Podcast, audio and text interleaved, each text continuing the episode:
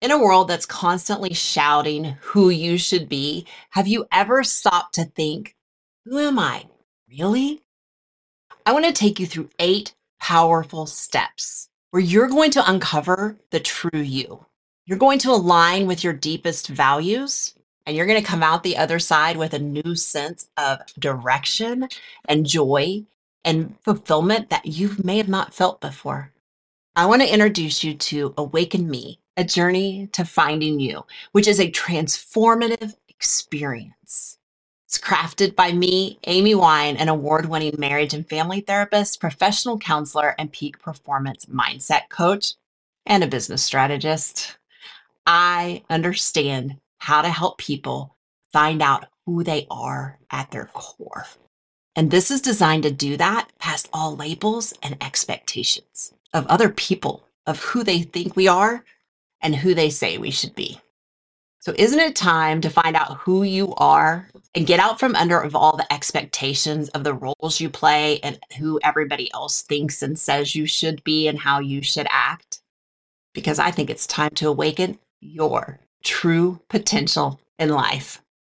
So, join me on this journey, hit the link below, and step into a life that you were meant to live. I'll see you inside.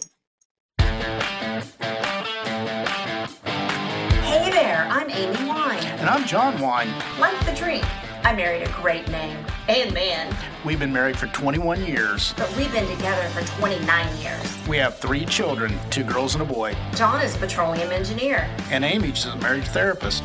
We have decided to try and work together, bringing you this podcast. We know from experience that relationships aren't perfect, far from it. And Amy has worked with hundreds of couples in a large private practice in Texas. You can get those sparks of flying with some tips and tricks we've learned by making a lot of marriage mistakes. And from all of Amy's professional work with couples, hey, you should be married to a marriage therapist. So if you want to have a marriage on fire, Here we go.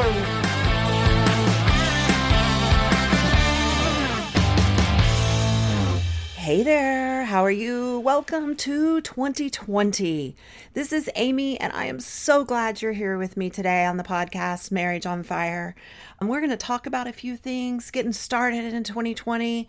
Everybody's talking about New Year, New You, but I hate that, honestly. New Year, New You. Why can't you be New Year, New You, New Day, New You, New You, any day that you want? We are constantly in a state of change. And people that don't like change don't like to think of it that way. But honestly, we are in growth all the time. We're always learning, even when we don't want to. We are always moving, hopefully forward and not staying stuck and backwards.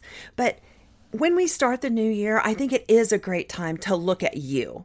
So, while I am all about the marriage, the marriage cannot be healthy if you are not healthy. And I mean that in the most loving way. But almost every couple I see has some things where they've either brought some things in from a past relationship, their childhood, um, life experiences, traumas. And even if you haven't had that, we have stuff. You are two different people. So you're always going to think differently. But what we do is we try to make our spouse think like us. But that's unrealistic. And in essence, we're kind of asking them to do that every time we have an argument. We're asking them to do it the way we want them to do it. I mean, come on, think about it. You know that's true. You need to know yourself and be the healthiest, best self that you can be in order to have the healthiest, best marriage that you can be. So, as we go forward and talk about this, and I am big on married roommates because I think we get into that habit and just we get into that stage before we even know we are there. But there's one way to pull out is to go back and look at you. So, what I want to do today, this is going to be a shorter episode than normal because I want to give you questions that are actionable that you can sit and think about. So, pause this wherever you're at because you're going to need a pen and a piece of paper today. This is not one that you can listen to on the go. I mean, you can, but if you want to get the full benefit, I really want you to have a pen and a piece of paper. All right. So here's the things that I want you to do. And mark my words, this is even better if you take the questions, you do them individually, your spouse does them individually, and then you share them. You will come up with patterns of behaviors in your marriage and have an understanding of where your spouse is coming from. This is one of the most powerful exercises I do with couples. And I have never had any of them out of the hundreds of couples that I've worked with go away without multiple light bulb moments. Okay. So I really want you to think about this. And the more you know about your own inner world and you share that with your spouse, the more profound and rewarding your relationship is going to be. It will truly become on fire. And on fire doesn't mean perfect, it just means that we're doing better most of the days because we're going to have conflict is how you handle it. But if you have this understanding of your spouse and where they're coming from, your conflict is going to automatically decrease. Okay? Make sure you have enough time to do these questions justice. They are powerful. Try to do this for an uninterrupted stretch where you don't have all your to-dos and your deadlines to meet, emails to send, put every your notifications on do not disturb and really get as candid as you can with yourself, okay? Here we go. Are you ready? What has happened in your life that you're proud of? What have you done in your life that you're proud of? I mean, it could go back to like me, I won the fourth grade spelling bee. Holy cow. I went to the next level and won it. I went to the one region before the state and I missed it and made third on the word possum because who knew they put an O in front of possum? I mean, come on. But I'm still proud that I did that because I worked really hard to do it. I'm proud of other things going on into my adult life. So don't be afraid to go back. So that was question one. What has happened in your life that you're particularly proud of? How have those successes shaped your life? How they affected you? How do you think of yourself when you think of your successes? How have they influenced your goals and the things that you've strived for? Okay, I want you to think about that. Now, what does pride have to do with this? Question three Are you feeling proud of yourself? Being praised, expressing praise for others? How does that play a role in your life? How does being proud of yourself play a role? How does being praised play a role? How does expressing praise for others play a role? Did your parents show you they were proud of you when you were a child? If so, how? How have other people responded to your accomplishments? Who tells you they're proud of you? Wow, that's a lot of questions in question three, right? You may have to pause, you may have to go back, you may have to rewind. But I really, really want you to think about these things. Okay?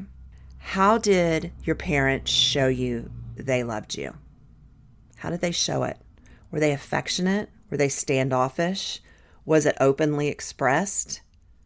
If not, what are the effects on your marriage if affection and emotion was not openly taken and given with your parents? How is that impacting your marriage? Because for me, I know it impacts my marriage greatly. I could not handle a lot of affection and emotion coming at me in the beginning because I wasn't healthy and I didn't know how to accept it or receive it. I always thought of it as a manipulation. And that's the way I was raised as a young child in a household that I was in where it was not given, it was absolutely taken. So I want you to really think about that. Now, what role do all of the pride and the successes and the people that have praised you or not praised you and the way affection has been showed to you or not, how does that play a role in your marriage? So, when you're striving to have a marriage on fire, what is it you want your partner to know and understand about these things with you? Your past, present, and future plans. How do you show pride in one another? So, in this section of your praises for yourself, how do you want your partner to respond? And what is it you need them to understand about you? Whether that's positive or negative, I want you to let them know when you're done with this section. All right, Now we're going to move on to the things that have hurt us because this is the part where nobody wants to look at it, but ultimately it is the part we need to look at. Okay. So, what difficult things, periods of times, events, significant trauma if you've had it, losses, disappointments, trials, tribulations, periods of stress and despair, hopelessness, loneliness. When have you experienced these? Jot them down. You don't have to sit there and tell your whole life story. You can make bullet points if that's who you are, but get something down on the paper and start kind of doing a timeline of the first five to 10 that pop in your head. Which ones are the most significant? You need to also include any deep traumas that you've had as a child or an adult. So, harmful relationships, humiliating events, even abuse, molestation, anything, you need to make sure that you have those down because those really impact relationships. So, after you've done that, take a moment. That was hard. That was hard going through that. I know it was. So, the next question Have you survived the trauma? Has there been lasting effects on you? How do you strengthen and heal yourself? Have you restored yourself? Do you still have work to do? How do you protect yourself against these things happening again? What are you doing? What behaviors to protect yourself? And I will tell you, I protected myself by getting angry. So if I had unwanted emotions or I had to be vulnerable, I was not about ready to show that. I showed it in anger for many years because I wanted to shut it down. That was the behavior that I held. Next, how do these injuries and hurts and the ways you protect and heal yourself affect your marriage today? What do you want your partner to know and understand about these parts of your life? Okay. This was a hard one too. You can do these in bits and pieces, but please be intentional about taking the time to go through these. This thing right here, even if it's vulnerable and you're not in a place with your spouse to do that, you're speaking from your perspective, not what they have done or not done to you right? So this is about you. So when you share it from a place of you with your partner, then that's where the healing and understanding can come from. This is not a time to attack, not a time to say, you did this to me or you don't do this for me. This is a time to worry about only you and heal you. If you're not in a marriage where you feel comfortable sharing this, it is okay. Go ahead and do this exercise anyway, because you need to know you. And these are questions that you need to think about, okay? The next section is about your emotional world. And in this, I want to know how did your family express the following when you were a child? How did they express happiness, fear, sadness, affection, anger, interest in one another, pride in one another? How did your family express each of those things as a child? After you get that down, I want you to think about this. During your childhood, did your family have to cope with particular emotional problem, such as fighting and aggression between parents, mental illness, depressed parent, a wounded parent that didn't know how to handle things? And what impact does that have on your marriage and your other close relationships, friendships, your relationship with your parents, your siblings, your children? And next, what's your philosophy about expressing feelings, particularly sadness, anger, fear, pride, love? Are they difficult for you to express or to hear your spouse express them? And what's the basis of your perspective of this?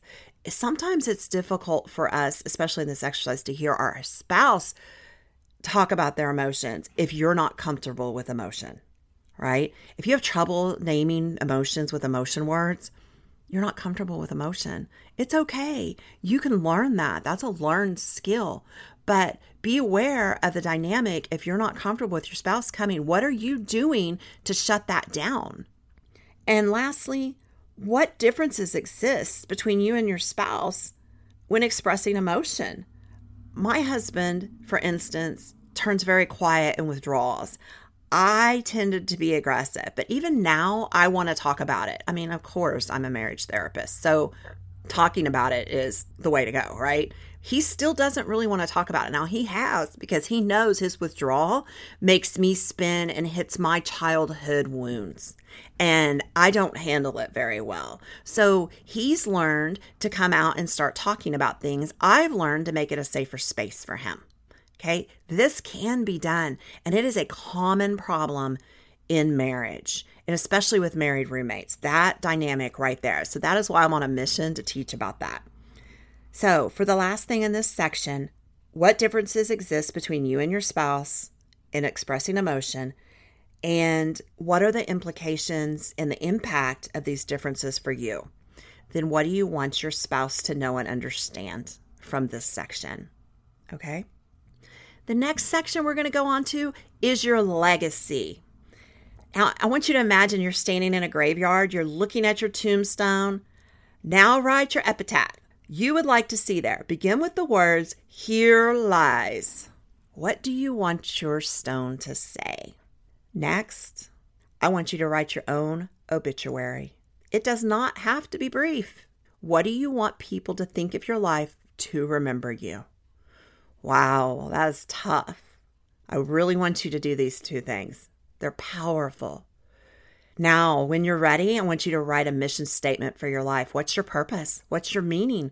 What are you trying to accomplish? What's your larger struggle? And if you don't know, that's okay.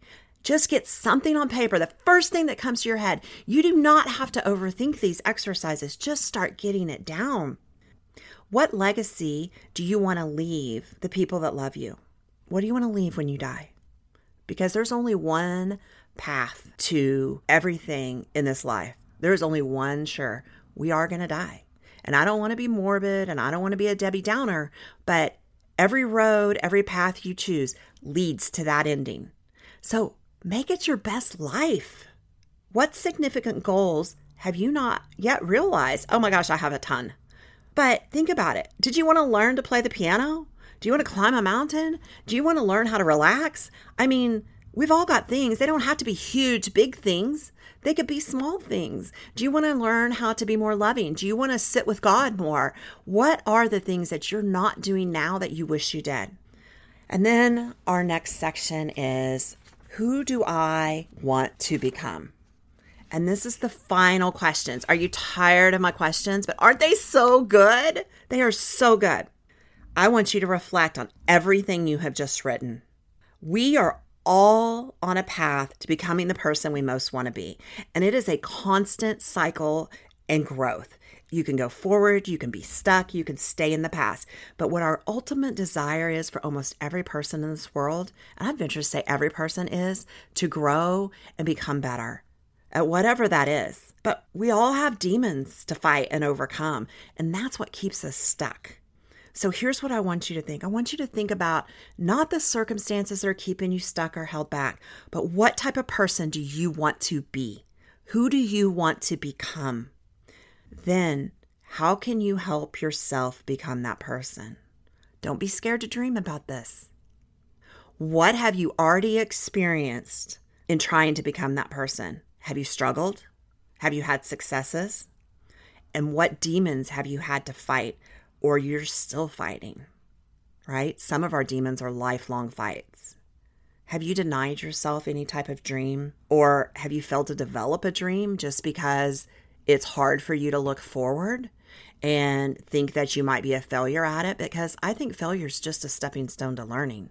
That's all it is. Failure is a learning. And just because you fail at something does not make you a failure. Sink that in. Just because something fails that you've done does not make you a failure. Do not equate that. You're not a failure. You're a human being. You're not a failure. Nobody goes around and said, Oh, look at him. That's that failure over there. No, you are a human being, period. Now, what do you want your life to be like in five years? And what is the story of the kind of person you would like to be? Write the story of the kind of person you would like to be. Take it outside yourself if you need to. But I want you to really sit and reflect on these. These questions are phenomenal. Dig deep, people. I promise you, this work and this exercise and the few hours it's going to take you, if it even takes that long to get through it, are going to be some of the most powerful things you do. And it's even more powerful if you do it with your spouse. So, I really want to hear from you on this exercise. You can email me directly at hello at amywine.com. You can go to amywine.com and find out about working with me one on one. You can go there and find out about getting on the waiting list for our newest course that's going to be coming out. It's going to be called Spark, and it's going from married roommates to a marriage on fire. So, we also have a link to five keys to your marriage on fire 20 minutes to give you five ways that you can change your marriage. And that is going to go through Valentine's Day. So that is a free online mini course. I know you're going to want the link. So get on there and get it. Talk to you soon.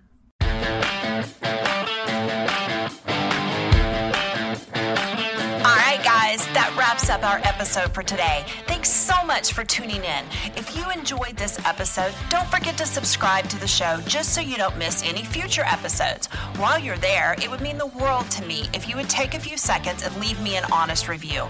I read each and every one of them. You can find all the links and information mentioned in this podcast episode at www.amywine.com slash podcast. Don't forget to tag me on Instagram at the Amy Wine and let me know what you took away from this episode or what you would love for me to talk about in future episodes. Thanks for listening, and I will see you here again next week on Marriage on Fire.